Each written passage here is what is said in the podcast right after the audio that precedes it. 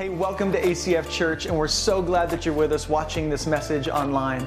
And our hope is that it would encourage you to be more like Jesus and walk closely with Him as an apprentice of Christ. And our hope is to give away all of these resources for free as much as possible. It takes a lot of time and energy and people to make that happen. And if you'd like to support the mission of God financially for ACF Church, you can go to acfak.org and you can give there. Now enjoy the Word of God proclaimed. Well, hey, welcome to church today. We're here together. Let's celebrate being together today, can we? It's awesome. Am I grabbing this with me? Yeah, thanks a lot. They're hosting, I know our team's hosting a lot of people today, and so praise God, our room's full. This is awesome. It's good to see everybody at church here today. Um, if you're new, my name is Brian. I'm one of the pastors here, and uh, if you've only been around for a month, you're like, who's the new guy? So uh, I've been gone a little bit. I took some vacation, which was Awesome. So, some of you, I can see it in your eyes. You need to take some vacation. You need to rest a little bit. You need to take a nap once in a while. And, and we say this a lot. Sometimes the most spiritual thing that you can do is just take a nap and just go to sleep and, and just trust that God has got this. And that's really what this time was about for, for me and my family, just to take a little break and, and uh, just to kind of be second place to what God is doing and, and trust that He has all of this in His hands. And, and it was so good for my soul. It's really good just to rest. I've been in ministry for about 18 years now, and uh, just feeling like it's time to, to, to reset and make sure that like I'm doing things for the right reasons, and that, that, that my soul is healthy, and that I'm not trying to pour out of something that's empty, but pour out of something that's full. And so I was kind of curious about how it would go.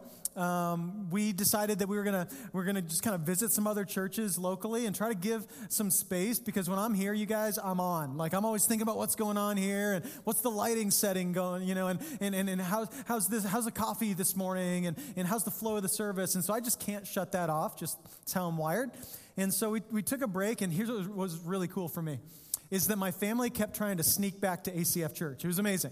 So they, they just, they serve in ministries. This is their family. You guys are their community. And so I want to thank you um, for creating a culture in a community that loves my family really well. So I just want to I want to say that from me to you. Thank you so much for being people that like I can be just my family loves to be a part of this this church and that I can look forward to just coming and being part of this community as well. And so um, just such a such a blessing. And I shut my phone off for a month, which was crazy. You know you can still do that. You can shut your phone off. You just shut it off. And your whole life changes. It's so good. No news. I shut off all social media for a month.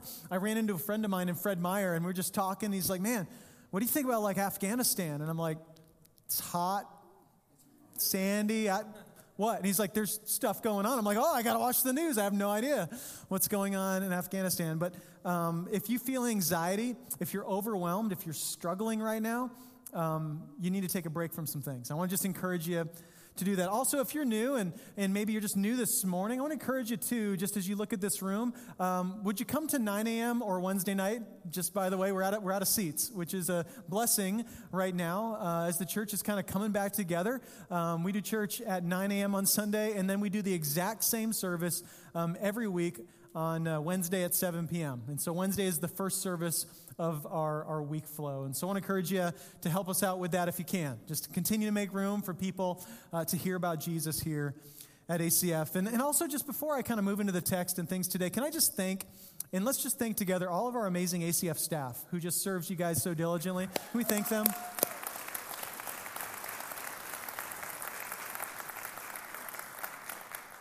Just we have we have great communicators with people who love you well. And I think uh, Mason, who's our worship leader, he said it really well this week. He said God has given ACF like a really deep bench, and really good people to just pull from and draw from, and and uh, this this place really is is not centered around a personality. Praise God, the church isn't centered on me. Praise God. Like he's, he's, he's got a team. He's got you guys doing ministry, and, and it's been so, so good. And so I'll, I'll probably take some more time off next year. It's going to be great. Just get out of here. Just come back and preach a little bit, and you guys keep running with things. It's so good. But it has been a really interesting season for the church, hasn't it? And I don't know what brought you in here today, but I was reading some research from, uh, from Barna and some other studies that have been happening recently about the church. And, and I, I realized like there's really, I think, four different groups of people that are going to church right now. And I just want to go over this real quick before we get into this too much because um, I think maybe you fit into one of these groups. The first group would be, I would call you the red hot and ready group. Like you are fired up. I mean, you are more excited about your faith and what God is doing than ever. I mean, you like some of you, you will not shut up about what God's doing in your life. You can't. You can't help it because it's just so good. And man, you're just throughout the COVID 19 season, you realize how real God was, how real your faith was. Uh, you made some hard decisions, and, and God just showed himself to be faithful. And so you're like, you're fired up for Jesus right now. And, and that's some of you. Others of you, like, you're on the fence. Like you're kind of sitting on the fence when it comes to your faith, when it comes to church. Maybe you're in a season of, um, as people are calling it, like the deconstruction. You're kind of pulling the parts and pieces out of your, your, uh, your journey with Jesus and, and not sure quite how to put it back together. Um, and I've, if that's you, I just want you to know like that's a legitimate stage of your faith journey. Like you don't have to hit the eject button from the family of God to be in a season of doubt and deconstruction. Can I just tell you that? So if you're not so sure about Jesus, I just want you to know you're in the right church because you're surrounded by people who are probably struggling with their faith as well. And so you're kind of on the fence, you're not sure what you want to do. And, and honestly, like as I'm just kind of reading about different groups of people right, right now, people are choosing a church for a different reason right now. Say than they were like five, ten years ago. Like five or ten years ago, when you would choose a church, it would be based on, you know, what do they think about Jesus? Was he the Son of God? What do they think about the Trinity, Father, Son, Holy Spirit? And what do they think about um, the end, the kingdom of God, and, and what's coming in the future? And, and so we were choosing churches based on theological unity. Like, do I align with this church in their view of who God is? That was a key point. But now, I would say people are choosing churches based on ideological unity. Do they think like I think? And so it's less of like, how do they see the Trinity and how do they view the Holy Spirit? How do they view Jesus? And more about like, is this a mask or anti mask church?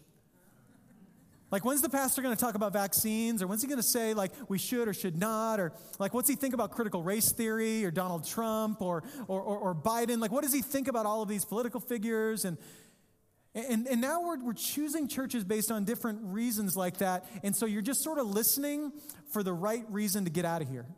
Because you're kind of on the fence and you're choosing your church based on how you think, not so much about who God is which I just want to say is, isn't healthy. It's not good for the family of God. That's not a good way to build a church. Um, there's another group that I would call the already disengaged. Um, that's, I, I kind of don't even need to talk about that crowd because they're not here. When, when they found out that like they could get Sunday morning off and watch church online, they were like, I'm out.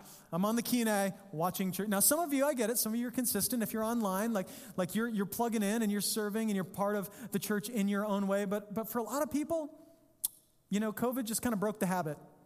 And they're like, well, it's not important to me. And so you're already disengaged. And the, the last group I would call the drifters. And the drifters are like, you're here today and you're like leaning over to your wife and you're like, honey, God, I just hope this church is better than our last church.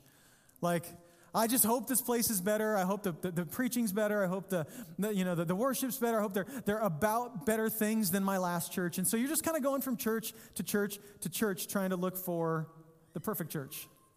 Um, I just want to break it to you. You're not going to find it. Perfect church doesn't exist. If it exists, if you run into it, run away because it's not real. It's not real at all. So what do we do about this? Well, here's the deal. We are a mix of all kinds of different people. You have people around you who love Jesus, people who do not love Jesus, and they are here because there's a barbecue after the service. Little plug for you, by the way. Free food. So, so what do we do? How do we, be, how do we become a family? Well, we, we become a family by knowing who we are. And as a church family, the most important thing we can do is come back to what we exist to be. Not so much what we exist to do, but what we exist to be. And so when I was away, I was really praying about this. I was praying for this morning specifically, going, God, give me some words for who ACF is and, and who you're helping us to become in 2022, 2023, and the years to come. And, and God, here's what God said to me He said, I've already given you the words. And He's given me the words through all of you. As I talk to you and I ask you, like, why do you go to ACF? Like, why, do you, why are you part of this church family? I hear very consistent things from you. And so I just sat down one day and kind of opened up an Evernote and I just wrote down all the things that you guys say we are. And so I want to share that with you. And so if you have one of these little cards in your seat, would you find one of these? And it's actually written on this card. You can maybe bring this home and put it on your dashboard of your car to remind you of who you are, maybe put it up on your refrigerator. But you guys, listen, this is really, really important. So if you're going to tune out for other parts of the sermon, don't tune out right now. Because this may be what makes the difference between ACF being a church that is a light in the darkness in years to come to ACF being a church that slowly fades away and dies. And I just want you to know this as, as I look around, there are a lot of churches that are slowly fading away right now.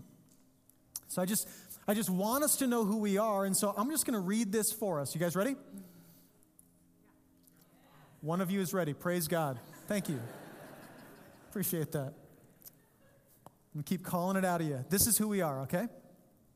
ACF is a community of the churched, unchurched, and dechurched who work to see lost people found, found people grow, growing people trained, and trained people mobilized. No man or woman centers us, but Jesus is at the center of our community. We are a generous family living together authentically on mission for the sake of the lost. We reject superficial relationships and choose to know others and be deeply known. We speak up about our faith and our church often because time is short and eternity is long. We seek to be empowered by the Holy Spirit in ways we, we may have previously been uncomfortable with because we want to experience everything God has for us. We use our influence to stand up for the marginalized and hurting in our world, breaking social, racial, and denominational barriers to build up God's church. We don't take ourselves too seriously, but we are serious about Jesus. We wrestle and discuss cultural, theological, and political issues respectfully and honorably as we hold a lifelong posture of learning and discovery.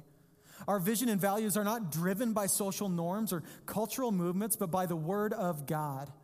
So our lifestyles are a contrast to this world. We give, serve, and love until it hurts. Then it's what we do after it hurts that makes the difference. We see discomfort as an affirmation of progress. We see criticism from the religious as an evidence of impact. We see love as a way of life. We care well for our souls, our bodies, and our families without becoming self obsessed. We are each called saints, part of the global church, uniquely empowered for kingdom work right where we are. We will not relegate our own unique callings to anyone else. We are big thinkers, image bearers, mission mobilizers, miracle facilitators, and will bet our lives on what God is doing. But we're also honest. Honest about ourselves. We make mistakes and we own them. We confess sin quickly, looking for ways to be accountable because freedom is worth feeling uncomfortable. Moving forward into 2022, we step boldly onto the field of battle, not with a sword, but with a towel and a basin.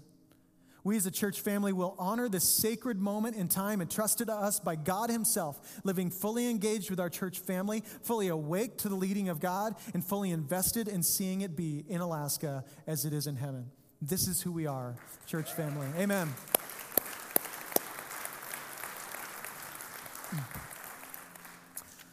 So here's what I know. Those are, uh, those are just words if we're not empowered by the Spirit of God. And if we don't let God plant this deep in our souls, we will not have a purpose in years to come.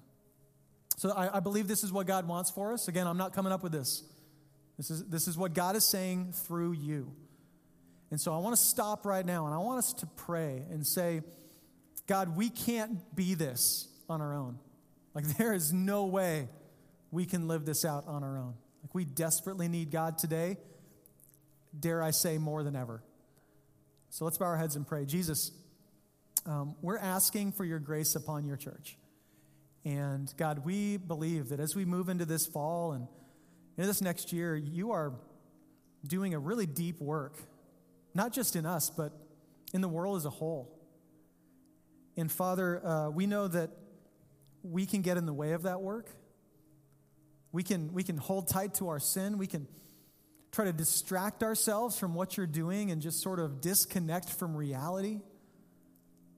But God, you are more real than anything this world has to offer. And you want to give us life, God. May we be, as a, as a church family, may we believe that. That, God, you don't want to take things from us. You actually want to give something to us. You're a God of freedom, you're a God of liberty. God, you release the captives, God, and we just know that there's parts of all of our hearts that are still captive. God, would you free us up today? We need each other. I pray we wouldn't do it alone. Forgive us for trying to do the lone soldier Christianity thing. God, we need your church. You gave us a community, so it must be really important. And Father, may we love each other in such a way that our city recognizes that Jesus is here. We prayed in your name. Amen. Amen. I feel like we could go home after that. I don't know. That's, that's plenty for one day. But as I was praying about this morning, I, I just I wanted to take us back um, to a story, one of the most famous stories, one of my favorite stories that Jesus ever tells, and it's the story of the prodigal son. And it's in Luke chapter 15. If you want to find that in your Bible, you can do that, and um, you can find that text there. And just to give you some context, this isn't just a cute story that Jesus tells. In fact, I think a lot of people maybe misunderstand what this story is about and what it did. Because really, what's going on in this moment of Jesus' life, as he tells this story, it's one of the things in the minds of the religious leaders that causes them to say, We need to get rid of this guy.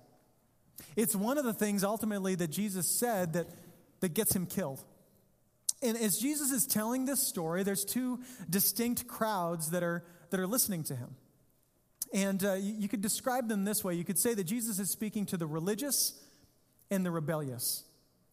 The religious and the rebellious. So he's got these religious leaders, and they're looking at Jesus, and they're like, You are the most messed up rabbi we have ever met.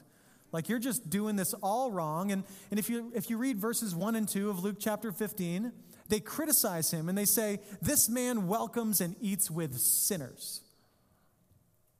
Rebellious people, which this cracked me up. Like I was thinking about it this week, and a while back I heard there was like a rumor going around about ACF Church. And the, the rumor, I love, I love what it was. It said, uh, people were saying that you need to watch out for ACF because we welcome anyone.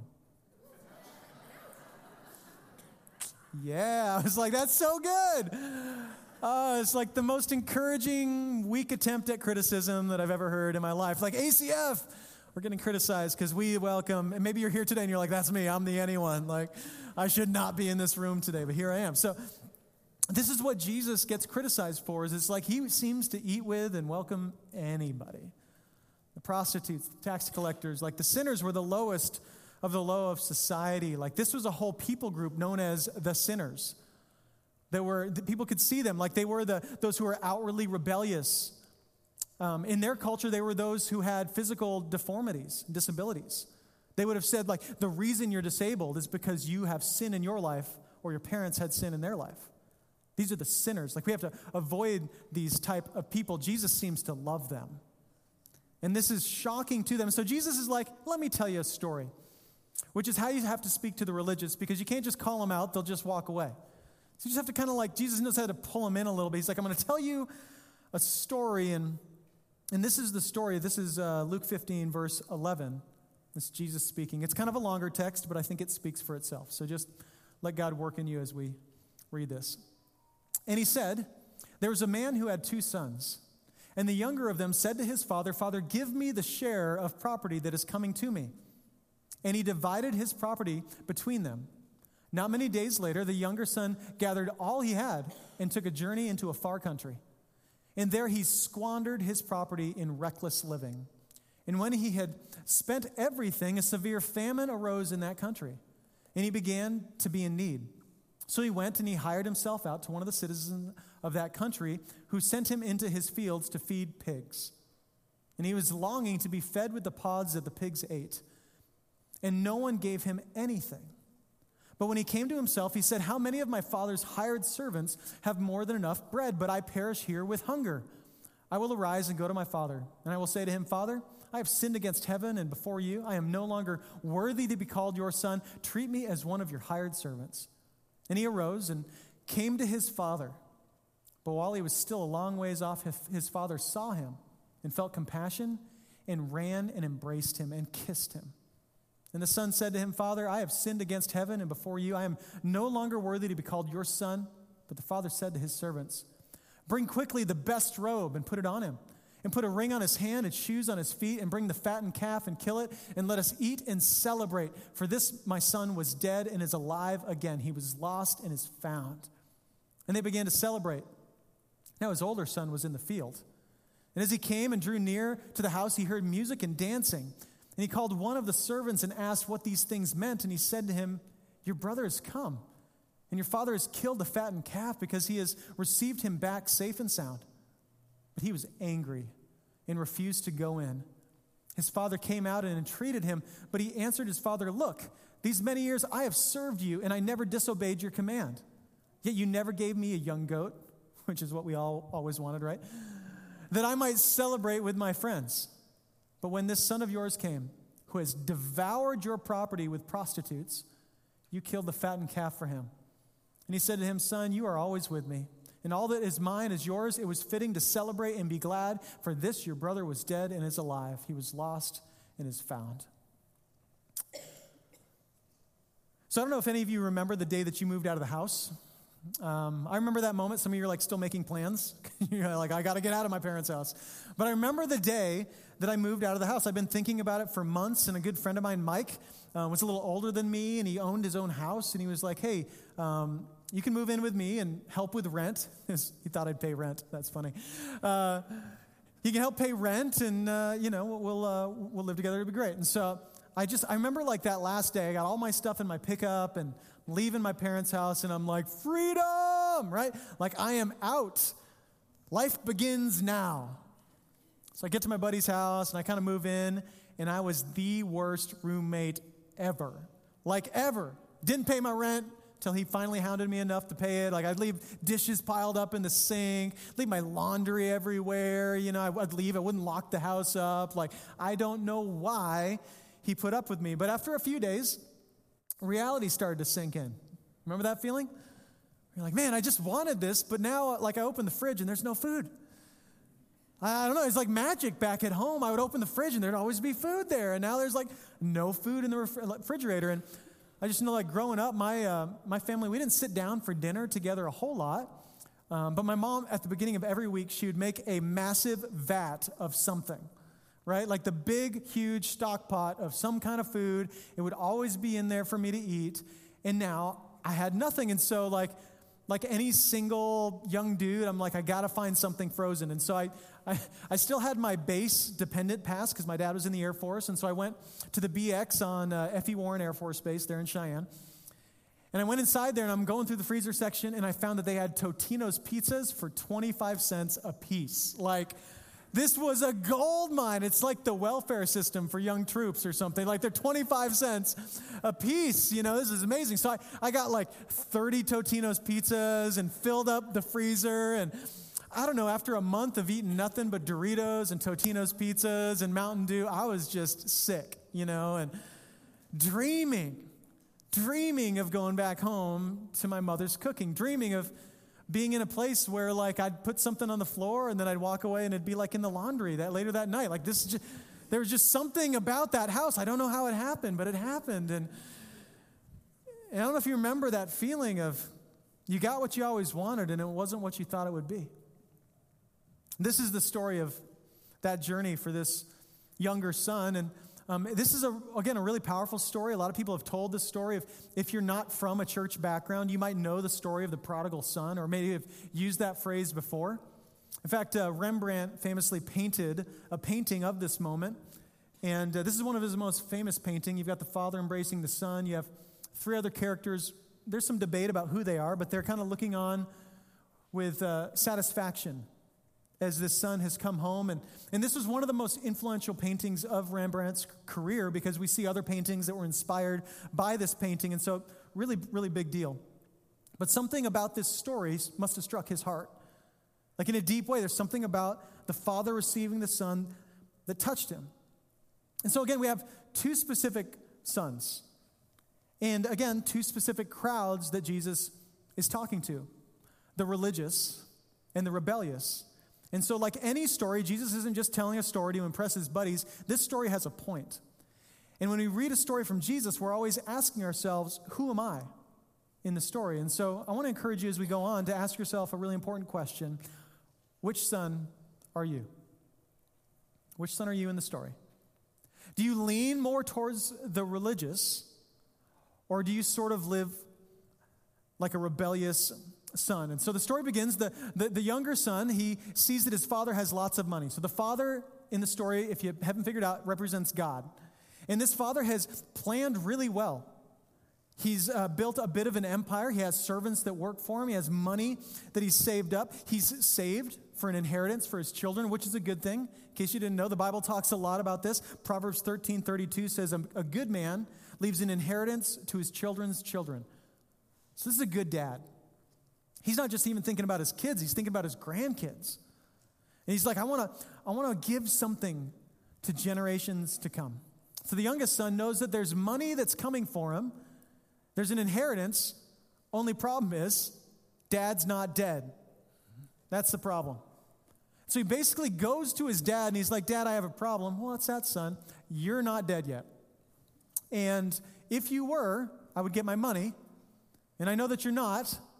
Since I'm not going to knock you off, I'm best next thing is that you just give me my money. Which I'm reading this this week and I'm like, so I'm a dad, I have three kids. If you're a parent, I mean, imagine that feeling. I mean, how heartbreaking would it be for your child to say, Hey, everything that you've built for me, I want it now, and I wish you were dead? Now, if one of my kids came to me and said that, I'd be like, Get out, right? Take a hike, not a chance. You can go, you want out? You have freedom to get out. Like, you no longer have a place to live. I would kick. The, this father does something insane. He gives it to him. He gives him the inheritance. Now, as we read the story, we see that this father has foresight that I don't have. He sees that there's something that this child has to walk through that, that it's going to actually lead him back home, but it's going to be a bit of a journey. Gives it to him. If you have a pen, I want you to write this down. Sometimes God gives us what we want to leave us unsatisfied. Have you ever felt that before? You ever gotten exactly what you wanted and still thirsted? Still wanted more? Man, I can just see this in my life so many different times. And, and some of you, as you look at your life, you think you're so blessed. You're like, man, I got the car I wanted. I got the girl or the guy that I wanted. I got the kids I wanted. I got the house that I wanted. I got everything that I want.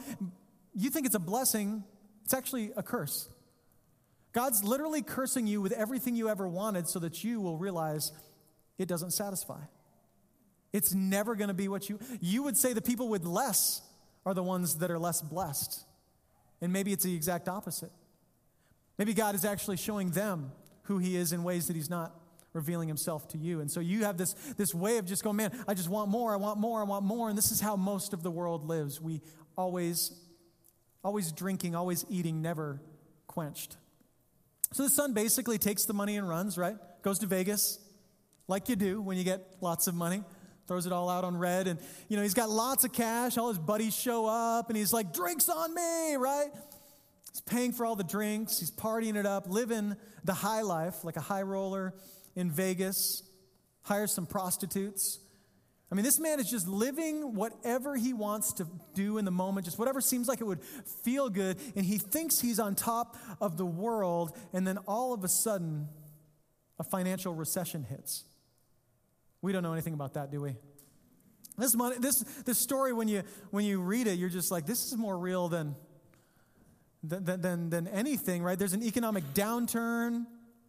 All of a sudden, his, his money isn't worth what it was. The retirement portfolio isn't worth what he thought it was going to be, right? Man, like things are falling apart. His buddies all go back home because he's got no more money. They were just with him for the money. He's couch surfing, right? And the thing is, he wanted everything without having to work, right? Which I think we feel that in our society. There's certain, um, certainly like right now, right now, there's a movement away from like a desire to work, right? And this isn't a political statement, so just relax, but realize this that like the idea of work is a good thing. It's a good thing. Like work existed in the garden before sin entered the garden. Do you know that? You know, Adam and Eve were given jobs by God? Some of you are like, work is sin. No, no, it's not. It's not. Work is actually something that's good. We were created to work. They were created to work the garden and take enjoyment in their work. And if you know the whole story, that, that when Jesus returns and establishes his reign and rule on earth just like it is in heaven, when we enter into that kingdom, guess what? We're going to have jobs. So if you're here and you're like, I hate work, you're going to hate heaven. So I'm just telling you that. Like, as God's people, we have a different perspective. We believe, like, man, working is good. We want to contribute to our society. We want to lean in in such a way that, that, that glorifies God and shows value to other people. And yet, this, this younger son was like, I don't want a job, I just want the money. It's not the point. It's not the point. Now, what motivated him to act this way? Like, why? I think it's three important words. We've all said it, we've all thought it, and it's simply this I deserve it. I deserve it. And we've been in a season talking about generosity. In fact, uh, we've got Joe Sangl coming next week. If you don't know, um, Joe is a, he's a financial coach for us, and you don't want to miss church next week. And we've got this class that he's doing as well, because some of us, maybe all of us, need a revisit to our budgets after the last couple years. Like Amanda and I, we sat down and looked at our budgets uh, just about a month ago, and I was like, I was looking at the credit card statement. I'm like, how many streaming services do we need? I mean, anybody else got this problem? Like, do we need 17 streaming services? Like, how much can we watch at one time? And so, just anyway, this is going to be really good. High energy, great time together. But this idea of I deserve it is one of the major things that keeps us from, I think, being generous. Like, we're not generous with others because we've worked hard to accomplish what we have. And, and, you're crazy if you think that I'd give it away. I've worked hard to get to where I am, even with God. Like, I am super religious. So, I mean, you're crazy if I'm going to give grace to someone who is not. And so, this mindset, I deserve it, comes out in a lot of different ways. I mean, think about it. Like, what things do you think you deserve? Just think through your life. What things do I think I deserve? You know? Like, I think I deserve that before you get on an airplane, everybody should be required to apply deodorant. Should be cross the airlines. Just like a real quick little speed stick and then you're on. Like everybody, imagine, it should be a better experience. I think when, when we're in traffic together, like it was crazy yesterday on the Glenn, and I let you in in front of me, that I deserve a little bit of the like, the wave, right? Just a little bit, a little acknowledgement of my deep generosity to let you into the lane. I think I deserve that every child should be pre programmed to fall asleep at 7 p.m. every night. Any parents in the room give an amen to that? Yes. Just saying amen. It's a mama right there. Amen. I deserve it. I remember when I first got married to Amanda, it was the first day that I was coming home from work to my new bride. And I like kicked the door open, and these words came out of my mouth Honey, What's for dinner? How many of you know that did not go over well? She's like, I've been unpacking the house. I've been hanging stuff on the wall. Like, what do you think? I just sit around here. All, okay, okay, no, it's good. I don't deserve it. But there's the I deserve it mentality. Now, you know, it's not healthy for you to live an I deserve it mentality because what, what happens when you do the wrong thing? What happens when things go bad in your life? What's the feeling? Well, I deserve it. There can be shame, right? You can destroy yourself with an I deserve it mentality. What about when you the way you treat other people? When you have an I deserve it mentality, here's the deal. People who live entitled tend to take all the credit or take all the blame. Or give all the blame sometimes. Either like, man, life's going well, so I must be awesome right now. I must be really faithful to God because look at my portfolio. Look at my kids, they're doing really well. Or things are falling apart. Well, if, if it's an I deserve it mentality, then you, you must have messed up big time. And this is how these first century uh, religious leaders tended to think of things in many ways. What about the way you treat other people? I mean, if you have an I deserve it mentality, then you sort of have a you deserve it mentality, don't you? Like, what happens when that classmate sleeping around gets pregnant? You may not say it, but you think, you deserve it. What happens when that coworker who's been skimming a little off the top, or you know they're supposed to be working online, but you you see their Facebook feed and you're like, they're on the Kenai. How are they working online right now? And you're like, they're they're not actually doing their job, and then finally their boss catches them, and they get fired, and you go, you deserve it.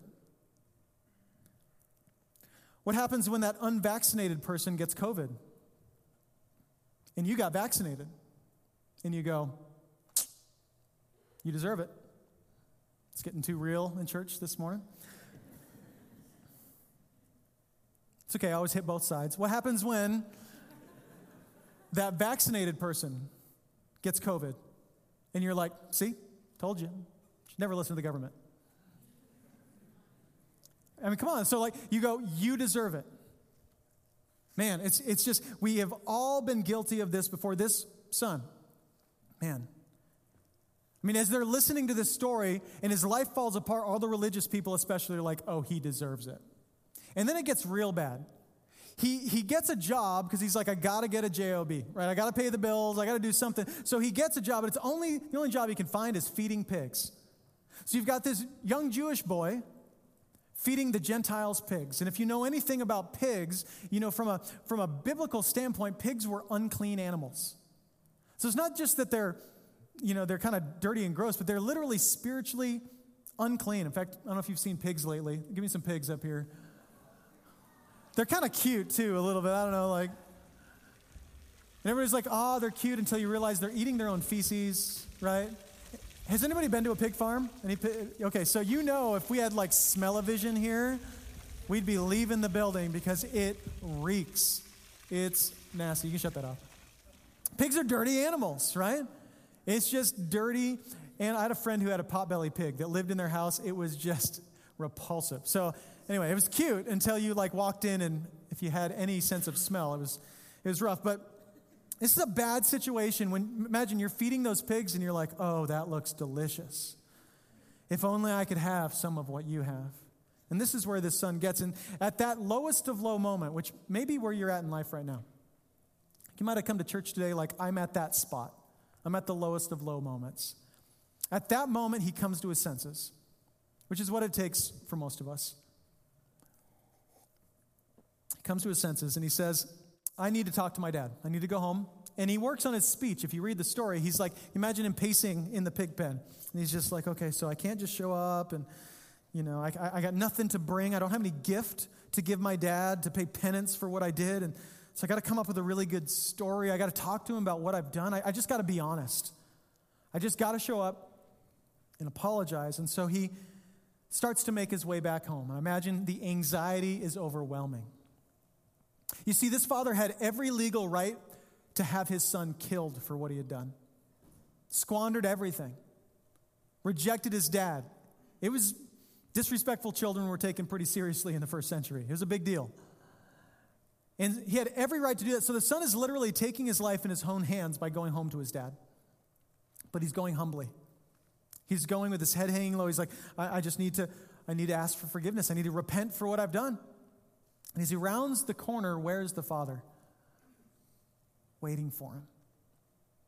We read that the father is, it's like he's been there the whole time, sitting on the front porch, pacing back and forth, praying that his son would come home. When the son rounds the corner, he sees his dad. He's been waiting him for him the whole time. Now, do you guys ever remember coming home too late and your father or mother was waiting for you? Was that ever a good thing? Like you tried to do the whole thing where you kind of round the corner and come into the driveway and like shut the engine off halfway, coast into the garage, pull down the garage door, open the, and there's mom. And she's not there to give you a hug. It's going to be bad, right? It's, it's 1 a.m. You were supposed to be home at 8. It's been way too long and you will never drive again, right? It's, and so the son is fully, fully expecting a tongue lashing, at least probably some violence, potentially he's going to be killed. And the father sees the son, and what does he do? He runs to him. Now, what you may not pick up on, this is a really big deal. Because, like, we run all the time, but Middle Eastern older men did not run. It just was undignified to run. You would have not caught, even on a good day, a man of this age running. And I mean, just think about like they're not dressed like us in you know pants and like they're wearing a robe, right? So if the father's going to run to the son, he's going to like hike up the robe and it's going to be like, right? Like that's just. I did it anyway. I told myself I wasn't going to do that, but it's just undignified as it just was. Um, it's embarrassing. Just running like that and, and willing to look like a fool because his son has come home? What kind of father is willing to look like a fool for a son who hates him? And if you haven't drawn the correlation, the question is what kind of God is ridiculed, pierced, humiliated, spit on, and crucified on a cross for a world that hates him? It's a loving God. This is a loving Father. Why would he do that? He explains it very simply in verse 32 because he was lost and now he's found. It's that simple. And if you miss everything else today, I just want you to understand the extreme joy that God feels every time one person comes home. Every time one person humbles themselves before God, cries out for mercy and grace, the absolute overwhelming joy of the Father to receive the Son back. It's literally scandalous. And as Jesus is telling the story, the religious leaders' jaws would have dropped. Because when they were like, oh, the son's coming home, they're thinking, I hope the father chops his head off, right? Like, I'm hoping this is just a brawl.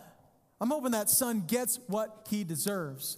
And the father just embraces the son. Not only embraces him, he gives him a hero's return, throws a party, puts rings on his fingers, shoes on his feet. This is the stuff of royalty. You know when you come home? You know when you cry out for grace? You know you're welcomed into the royal family of God? That you're not just like a dirty son or daughter that's reluctantly welcomed back into the house, but you are actually one of God's children. That you are valuable beyond measure. This is what's being communi- communicated. Now, some of you, again, you're like, man, I'm struggling with this. Can it be that simple?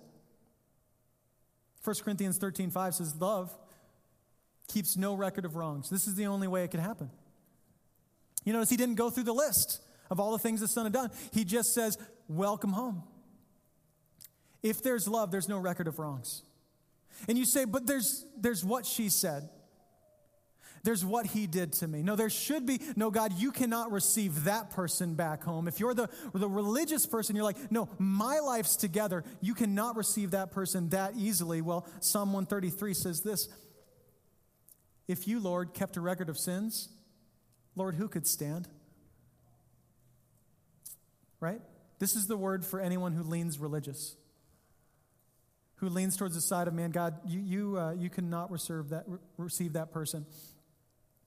And honestly, this son, this younger son, I'd imagine he was a weepy mess of tears. I'd imagine it was emotional. And this is the moment, I want you to, I want you to get this. This is the moment he, he moved from an I deserve it mentality to an I can't believe it mentality. And this is the point, honestly, is as you look at what you have, it may be a lot or it may be a little. You might have showed up to church today in a nice new Beamer or like in a old school Dodge Dart that was smoking on the way in. You're not so sure it's going to start when you leave. I don't know what you showed up to church in. But what if we as a people lived with an I can't believe it mentality? Like, do you believe I'm part of God's family today? Do you believe He gave me anything I mean, I deserve death and separation, but I'm welcomed into the family God. So anything else I get is gravy, right? Imagine what that would do to the way we treated each other. Imagine how we would treat the world around us if we had an I can't believe it mentality. Some of you are the older son. You're at church every single week, right? You got the Jesus fish on your car, on your bike, right? You got it on everything four wheeler, ACF stickers and all the stuff. You got you read your Bible, right? You're leading some Bible studies, you're serving. You don't sleep around. You tithe 10%. You're trying to raise your kids in the Lord, taking them to church. For some of you, you see God bless the unrighteous and it just infuriates you. On the other side, some of you are not the religious, but you're the rebellious. And you have this sort of like, man, God's grace will just cover it, right? If his grace is that good, then I can do whatever I want. And I just I want you to hear both sides of this. That God's grace is so scandalous. It's so overwhelming that you cannot encounter it and still pursue the things that you used to pursue. And so on, so really this this text today is an invitation to both sides. I want you to think about which side am I? Do I lean religious or, or do I lean rebellious? Do I lean towards the side? No, I, I live by the book, and yet sometimes God blesses other people. Or do you abuse God's grace? Or as Bonhoeffer used to call it, do you create a cheap grace? You cheapen it because you haven't truly received it. You see, in the end, this, this journey towards being a church of generosity really comes from the fact that we have a extravagantly generous God. And here's the last point is that when we truly experience God's love, we can't resist being generous. We can't resist it. I mean, you can't help but give it away because you're so overflowing with the love of God. He accepts you, loves you right where you are. Like, you just can't help but let go and forgive that person that, man, you've been carrying around that wound for way too long. And maybe today you're like, okay, if God kept a record of sins, who could stand? I couldn't stand. If God doesn't keep a record of my sins, how could I keep a record of anyone else's? Or maybe you're here going, man, I am the least generous person you'll ever meet.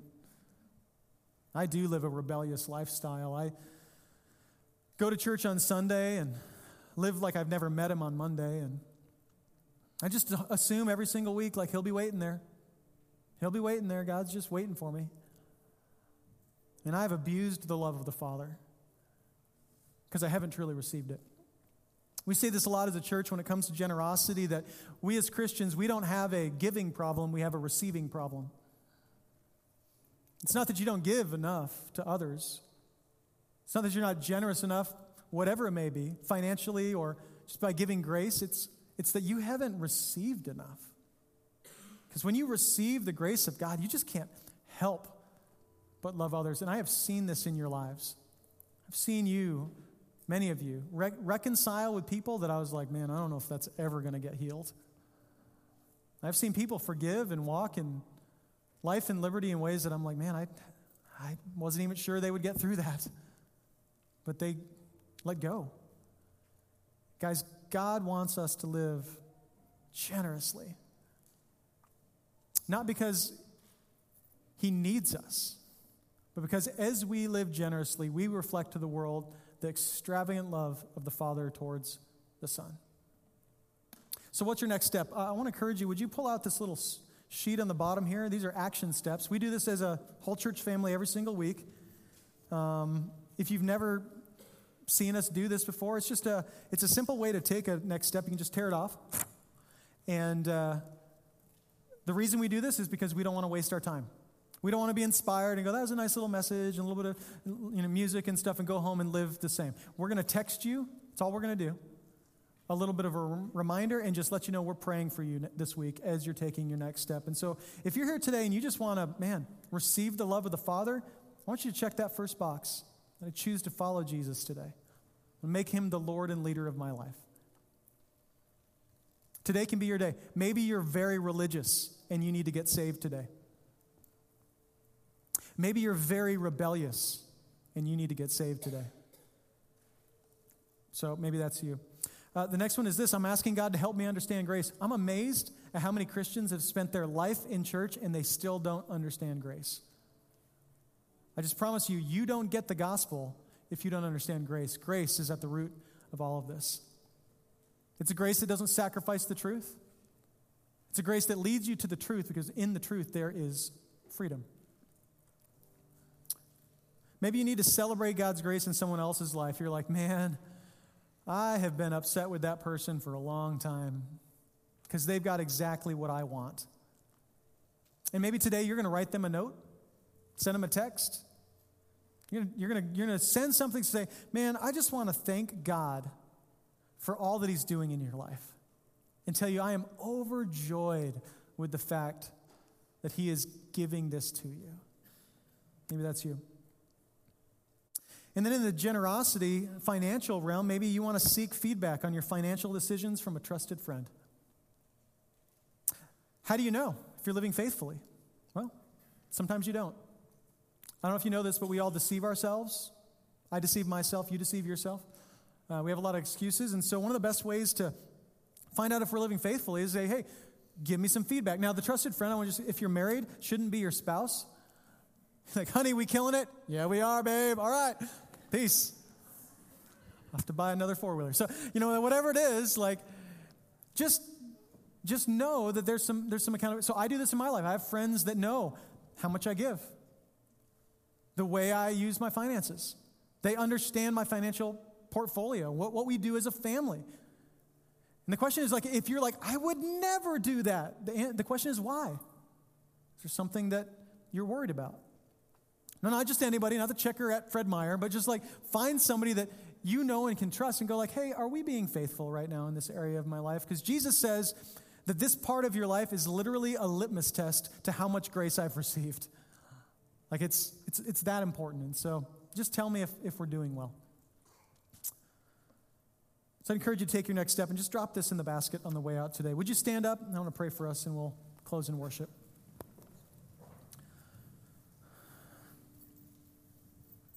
Father, we want to receive your grace today and acknowledge as a church family that we all fall on one side or the other. That we might trend towards being more religious or more rebellious. Jesus, would you make us righteous? Would you transform our desires and our hearts? Once again, God, we can't be any of this on our own strength. We need you.